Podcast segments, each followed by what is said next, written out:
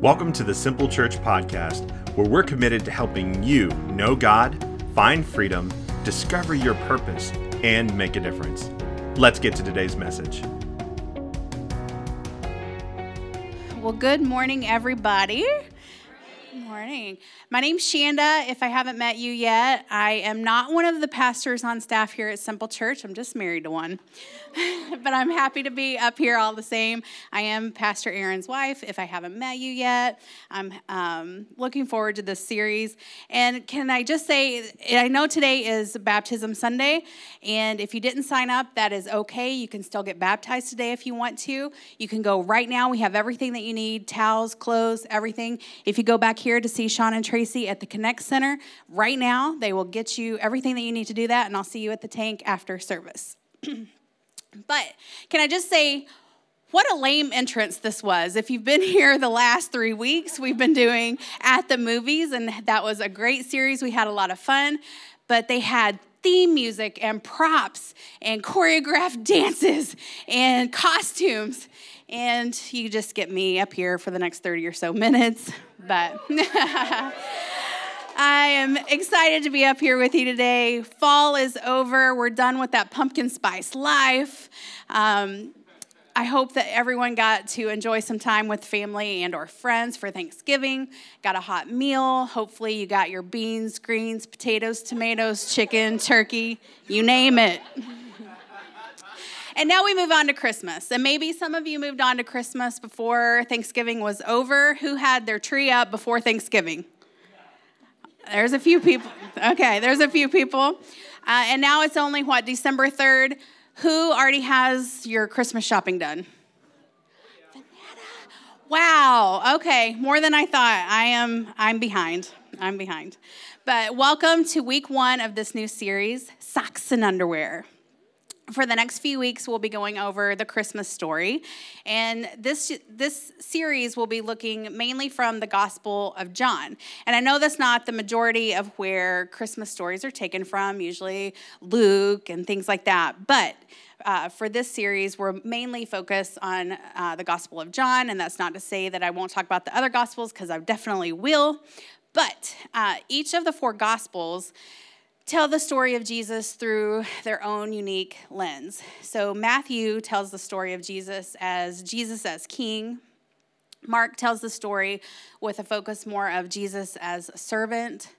Luke is Jesus as man, but John tells the story of Jesus as Jesus as God.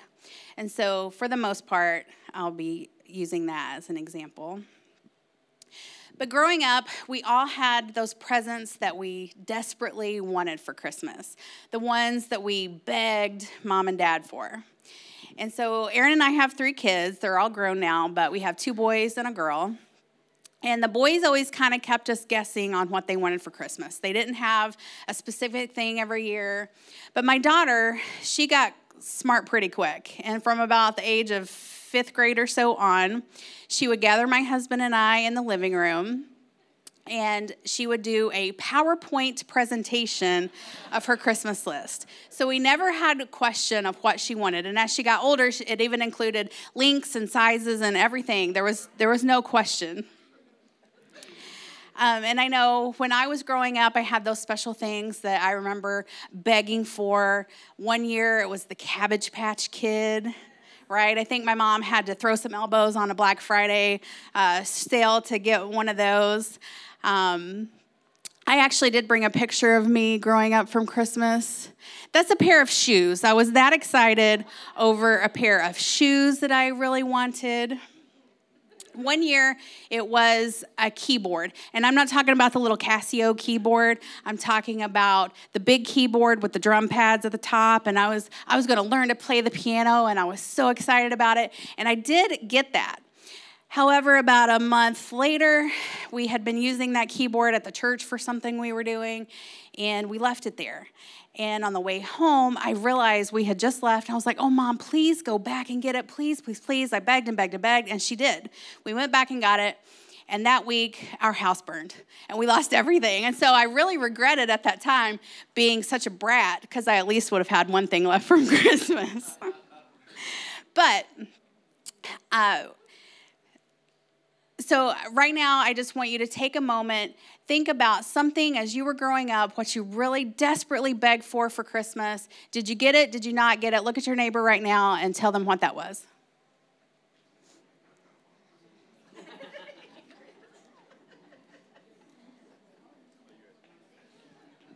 All right, was your neighbor a spoiled brat or were they disappointed? Every Christmas, there are gifts that we need, but we may not get too excited about. I know my kids were probably got disappointed when they were at that age where their stocking stuffers started looking a little different. So when they're little, it's very easy to get a really great stocking for not a lot of money because, you know, a few little toys, some fidgets, and maybe a shirt they wanted, and some candy. That's easy to do on not a lot of money. I love doing stocking stuffers.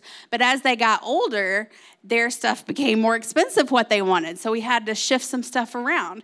So their stocking stuffers started looking like deodorant, contact solution, and some candy. Did that make us cheap or smart? I don't know. You decide. You don't have to answer that. But for some of us, it was socks and underwear. It was a gift that we needed, and you knew that you would use them, but it definitely did not go on your list, or for some, your PowerPoint presentation. And if we take a look back to the first Christmas, it was probably a lot like that. Jesus was this gift that the world desperately needed, but it kind of went unnoticed. It was not too exciting for the most part. You know, John 3:16 says that God loved us so much that he sent his son as a gift for us. And that was the most precious gift that God could give us. But when Jesus was born, most people did not realize that that gift had been placed under the tree. That it was a pivotal moment in human history and it just flew under the radar for the most part. So, why is that? That may have been because it just was not what people were looking for. You know, Luke looks back at the story of the birth of Christ, and there was that's where a lot of people go to tell the Christmas story. You have Mary and Joseph there. There's no room in the inn. You have little eight pound six ounce baby Jesus laying in the manger, and remember I said that Luke's lens he writes from Jesus as man, but John looks all the way back to the beginning, and if we look in John chapter one, he begins the Christmas story a different way. He wants us to understand that God is fully man, but fully God. John 1 1 says this In the beginning, the Word already existed. The Word was with God, and the Word was God. John is using the word word. That's kind of hard to say, word word. But he's using the word word as a reference to Jesus. In the Greek, the word is logos, which really just means the expression or declaration of a thought. So you can think of it this way John is saying that Jesus is the expression of God. An even stronger way to think of it is he is the manifestation of God. He's not just another prophet, he is God in the flesh, Emmanuel, God with us. So Jesus has always been. He was right there alongside of God in the beginning, from the creation, and he's clearly stating here Jesus is God. So here we are. God is coming to earth as a baby. And they say that hindsight is 2020 for a reason because we can look at the Christmas story now and we see everything unfolded. And it makes a little more sense to us. And it seems like it should have been a pretty big deal for the people during that time. Like it should have been this spectacular event. But as we read the story, this gift was far underrated. And a lot of people may have treated this gift like we may treat socks and underwear. Now, personally, I'm not a great gift giver. I just have a hard time thinking of what people might like to receive. I don't know. I have a hard time. So, all year long, I keep a section on my phone in my notes of gift ideas for Aaron. Because anytime throughout the year when he was like, oh, that looks cool, or I, you know, I would like that, but I know full well that he's not going to spend money on himself for something like that. I try to nonchalantly, and I know I'm telling on myself right now, but I don't know if he knows that I did this or not, but I, I try to write it in my notes section so that when it comes time to get him a gift, I can remember what to, what he would like because otherwise my brain freezes up and I cannot think of one single thing that I could get for him. And maybe some of you are like that. Uh, maybe some of you are last minute shoppers. Anybody last minute? Okay. Uh, oh, you okay? Well, so I when I was growing up, I worked in retail, and we always had to work uh, Christmas Eve. Shout out to Rose Brothers Department Store, Jackson, Kentucky. But we always had to work Christmas Eve, and I hated that because that's when my family celebrated Christmas. But we had to work Christmas Eve every year because it was one of the busiest shopping days of the year. And why? Who was the majority of my customers? Men. Okay, then. Yes. It's not that they had poor intentions, it just, maybe their ideas weren't that thought out. It's just last minute. And reading from Luke, it seems like this great gift that we were given, that some of the details weren't that thought out. But yet we know from the beginning of time that this was God's plan. The very first prophecy of Jesus was in Genesis chapter 3, the first book, the third chapter of the Bible, Adam and Eve have sinned, and God promises at that time to send a Savior. So, for thousands of years, this has been leading up to this moment. And people for generations and generations knew that this was coming. And I know that there were 400 years uh, from the last book of the Old Testament to the first book of the New where we had no new prophets, no word from God. So maybe people had given up looking for the Savior to come. But those who hadn't given up hope had to have been thinking, when it happens, we'll know it. But for the most part, it went largely unnoticed. And how is this possible? Because what we read in Luke doesn't really match up with what they may have expected. You know, Mary and Joseph, so poor that they could not afford the sacrificial lamb that would have been required in Levitical law for the birth of their son. Now, that's some irony right there. They couldn't afford the sacrificial lamb for their son who would become the sacrificial lamb of the world.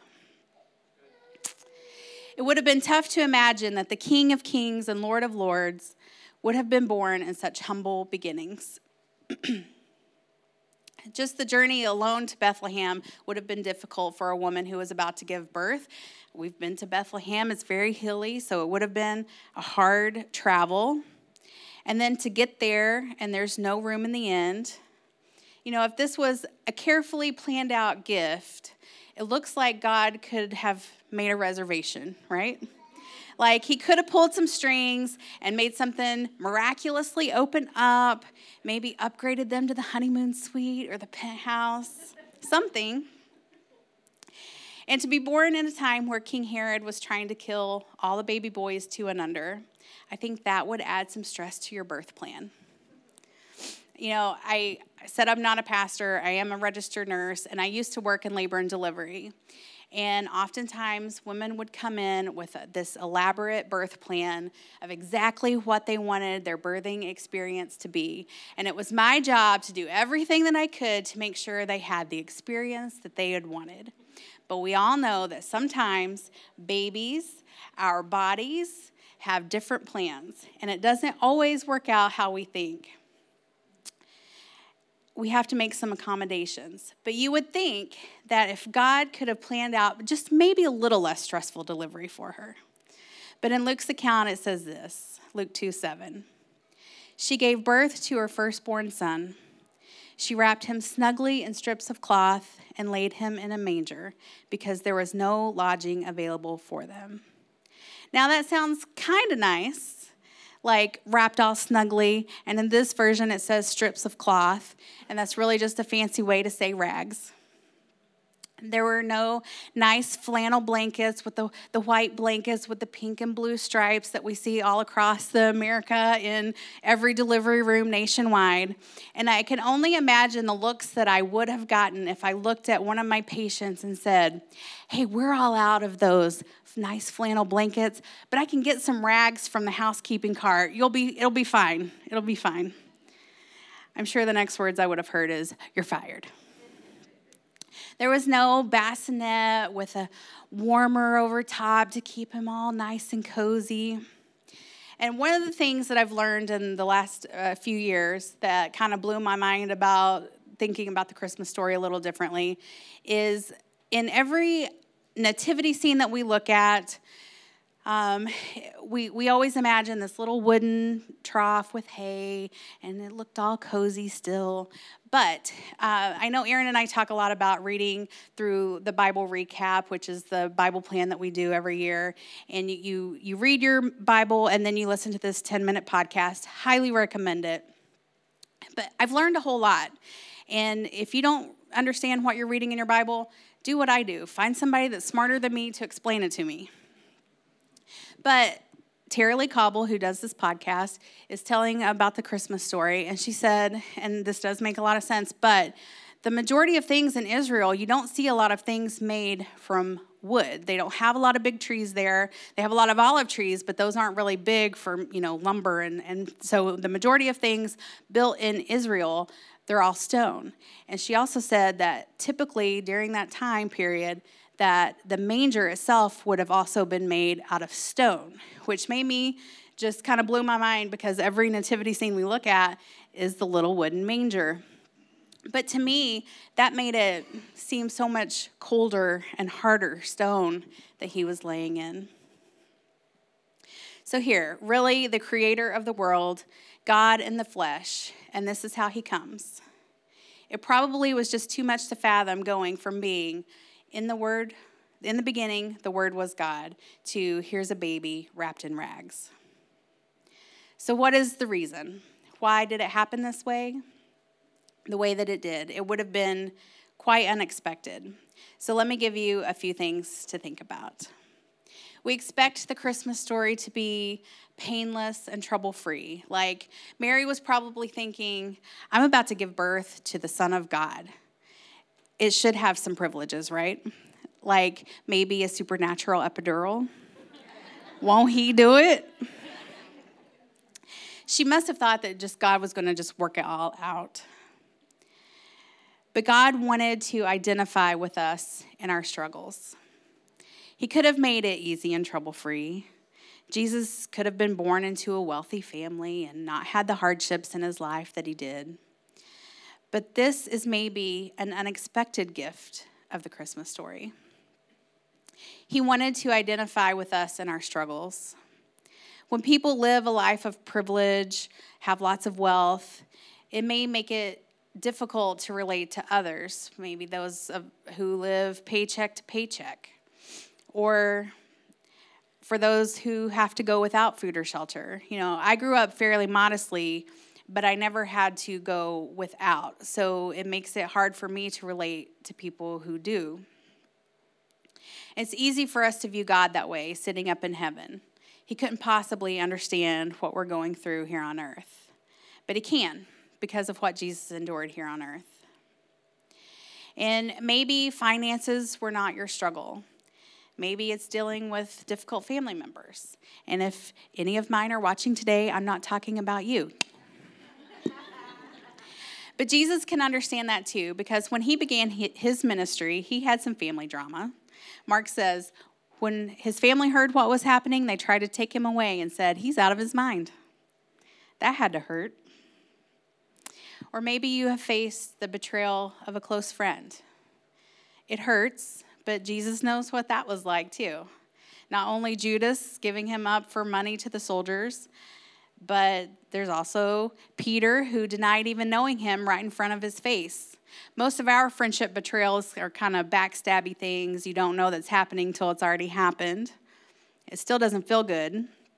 But Peter denied Jesus right in front of his face. And we know it was in front of his face because in Luke it says this but Peter said, Man, I don't even know what you're talking about. And immediately, while he was still speaking, the rooster crowed. And at that moment, the Lord turned and looked at Peter.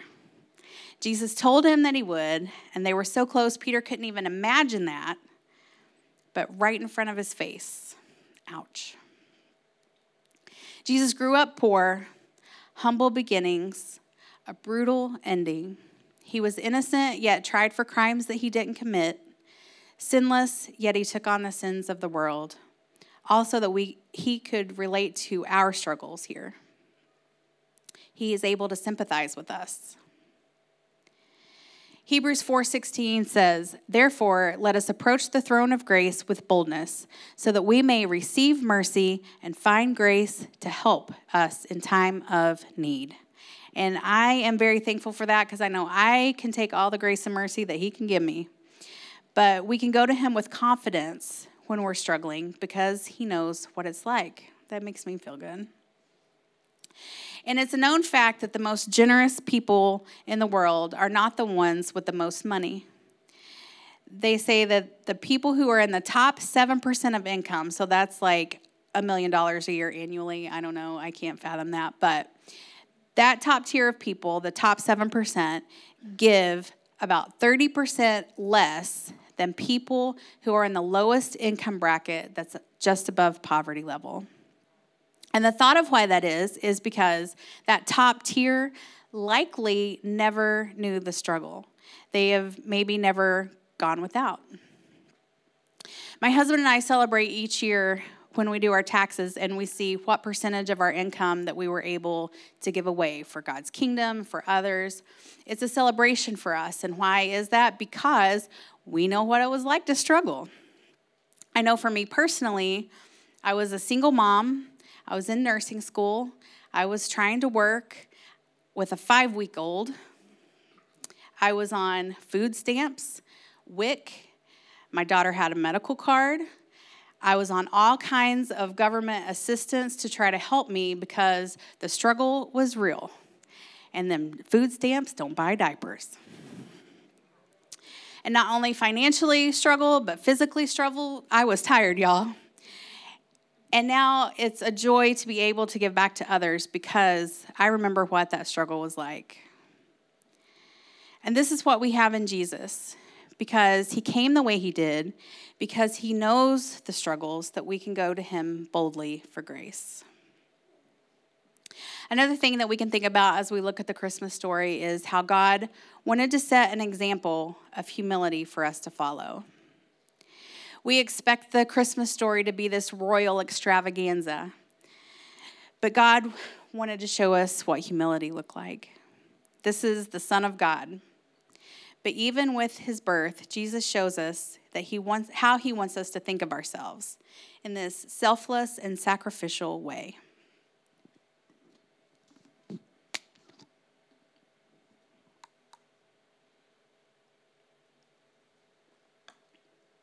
even in who he made the announcements to. Not that angels did it because we expect that as the Son of God, but who he made the announcements to.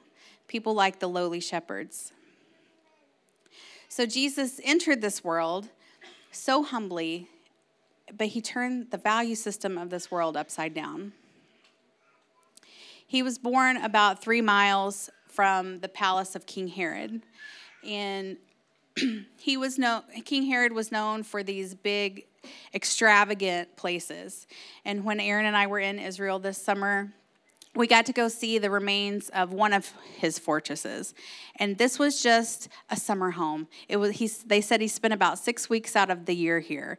And it was up on top of a mountain where we had to go by cable car because it was so hot that they said it was too dangerous to walk up the side of the mountain. So how in the world they even built it up here they had these big cisterns that uh, would fill with water, so they had water supply up there. And I have no idea how they even accomplished this because uh, it's in the middle of the desert.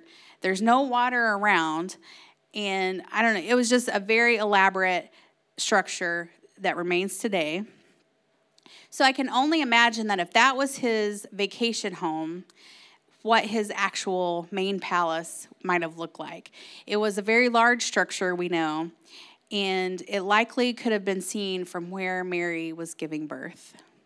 So here we have the King of Kings wrapped in rags and laying in a place where livestock ate. Philippians reminds us this you must have the same attitude that Christ Jesus had. Though he was God, he did not think of equality with God as something to cling to. Instead, he gave up his divine privileges, he took the humble position of a slave, and he was born as a human being. When he appeared in human form, he humbled himself in obedience to God and died a criminal's death on the cross. Now, that is some humility. He didn't just stay up in heaven and tell us how to be humble, but he came to this earth and he showed us how it's done. He didn't come to be served, but to serve. One other thing that we see as we look at the Christmas story is how God wanted to make a statement of his incredible love for you, not to show us his supremacy. That ultimately, when you look at all of these details, they may not have lined up with what you would expect, but they are, in fact, a demonstration of God's love for you. That Jesus could have showed up on the earth in a very glorious way. I love the song, The Manger Throne, that they sang this morning. Uh, so many of those verses, I was like, this is my whole message right here in this song. But he came so sacrificially and the greater the sacrifice, the greater the understanding of his love. We'll do things for the ones that we love that we may not do for other people, right? It's easy for me to say, I would give up my life for my family, but I may have some hesitation to give up my life for some people. I'm just I'm just saying, if you don't think you would, you're a liar.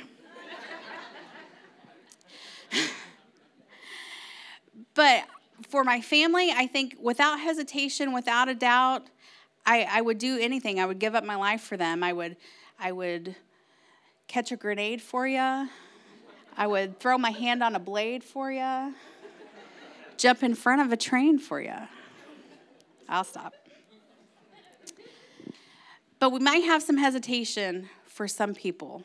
But Jesus came for the good, the bad, the ugly. Don't look at your neighbor and say, That's you. That's mean. But he came to this world the way that he did so that he could show you just how far he was willing to go for you, to show you how much he loves you.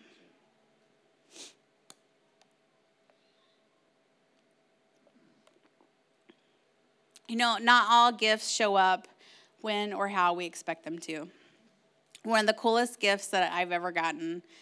I would consider it maybe a miraculous gift. And no, I'm not talking about finding out I was going to have a baby or anything like that. This is a story I chose to tell. When I was 19 years old, I got to invited to go to Puerto Rico on vacation with my best friend and her family. And at that point, that was the nicest vacation that I had ever been on. And I knew that it was likely I would not have another opportunity, maybe to go to a place like that ever again in my life. Because at that point, the only place I'd been on vacation to was Myrtle Beach. And no offense to Myrtle Beach, I always had fun on those vacations, but it ain't Puerto Rico. so I go on this trip and I come home, and I was super excited to develop my pictures because I'm old this what happened when you had to take pictures on a camera and you couldn't see those pictures. You didn't know what they were going to look like. There was no taking 14 selfies till you got the right angle. You had to know how to nail it on the first time. Yes. And then wait to see if you did it. That's why there's so many pictures with people having eyes closed and things like that. We lived in hard times, guys. So I get home from vacation, I drive to the local Winn Dixie store, and I drop off my film. And it wasn't even 24 hour turnaround or one hour that we have now. They had to send it off, and you had to wait. So the day that they were due back, I go back to Winn Dixie to find my pictures. Oh, we don't have them. Check back in another day or two. Okay? Disappointed. Go back in a day or two.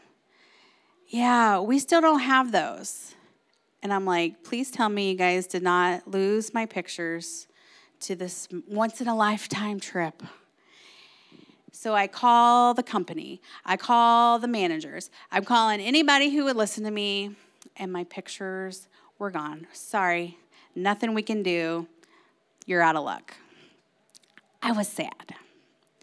So, fast forward about a month or two, and I get a phone call. And it's my friend that I'd gone on vacation with. And she said, You're never going to believe what just happened. What is that?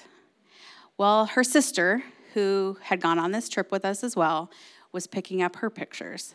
How she could wait a month or two to do this, I don't know. I was she apparently was not as excited about her Puerto Rico trip as I was. But she, who lives an hour and a half away in Lexington, was at a Kroger picking up her pictures. So, a different town, a different store, an hour and a half away from where my pictures were supposed to be. And in the moment that she was picking up her pictures on the counter was a pack of pictures with my name on it. And she said, These are mine too. Got my pictures, and I got my pictures from Puerto Rico. now, to me, I know I realized I would have survived without the pictures and just had the memories. It would have been fine. This was not a life altering thing. However, in that moment, that was a wonderful, unexpected gift. And I know that in the grand theme, theme that this was quite insignificant, but it meant a lot to me. And I tell this story because Jesus did not show up how people expected him to. It was not a grand entrance with lots of royal fanfare that would have indicated to the world without a shadow of a doubt that the Savior of the world had arrived. That the one that John was speaking about when he said, In the beginning was the Word, the one who was there in heaven for the creation, who came to live a life of struggle, a humble life, and one of humility in order to show us how much He loves us. So, as you read this story this season or listen to this series for the next few weeks, I ask you to say to yourself that He did this for me. Jesus is without a doubt the best gift that you will ever receive, and all you have to do to get it is say two words I believe. Let's pray. Jesus, we thank you so much for the gift that you were for each one of us. We thank you for the sacrificial way that you lived here on earth and the ultimate sacrifice that you gave on the cross. I know I do not deserve it, so we thank you. And in this attitude of prayer, if you are here and you have never accepted this most precious gift and you want to today, you can raise your hand right now and let him know that you believe that he is the Son of God, that he came to this earth to die on the cross for our sins, and not only that, but that he rose again, and that he will be back for us again someday. And if that is you, you can raise your hand right now and accept him as your Lord and Savior. So you can do that now. Just throw your hand up and let him know, I believe. If you raised your hand, we're going to pray, and I'm going to ask that everyone prays along so that no one has to pray alone. Say, Jesus, I need you. Forgive me of my sins. Make me brand new. Fill me with your spirit. Show me how to live for you. Thank you, Jesus. Amen. Thanks for tuning in to this week's episode. We hope it has given you hope and helped you know God a little bit more. The goal of this podcast is to reach beyond our walls and connect with people far from God. If you'd like to join us in doing that, there are several ways for you to get involved. First, you can pray for us as a church. Prayer is our first response and our greatest resource. Pray for opportunities that we can boldly step into, to make a difference in our community and around the world as we proclaim the, the good news of Jesus. Second, share this episode on your social media accounts and directly with your friends. It's easy to do through whatever platform you're currently using to listen to this message. Just click share and follow the prompts. Finally, you can support the mission through your generosity. The best part about this is that it's also an act of worship, where you express the priority of your love for God and others through your finances. Links to give are in the show notes, or simply visit www.mysimple.church/giving. We are so thankful you joined us today, and hope you'll consider joining the mission of our church in some way. Thank you again, and we'll see you at next week's episode.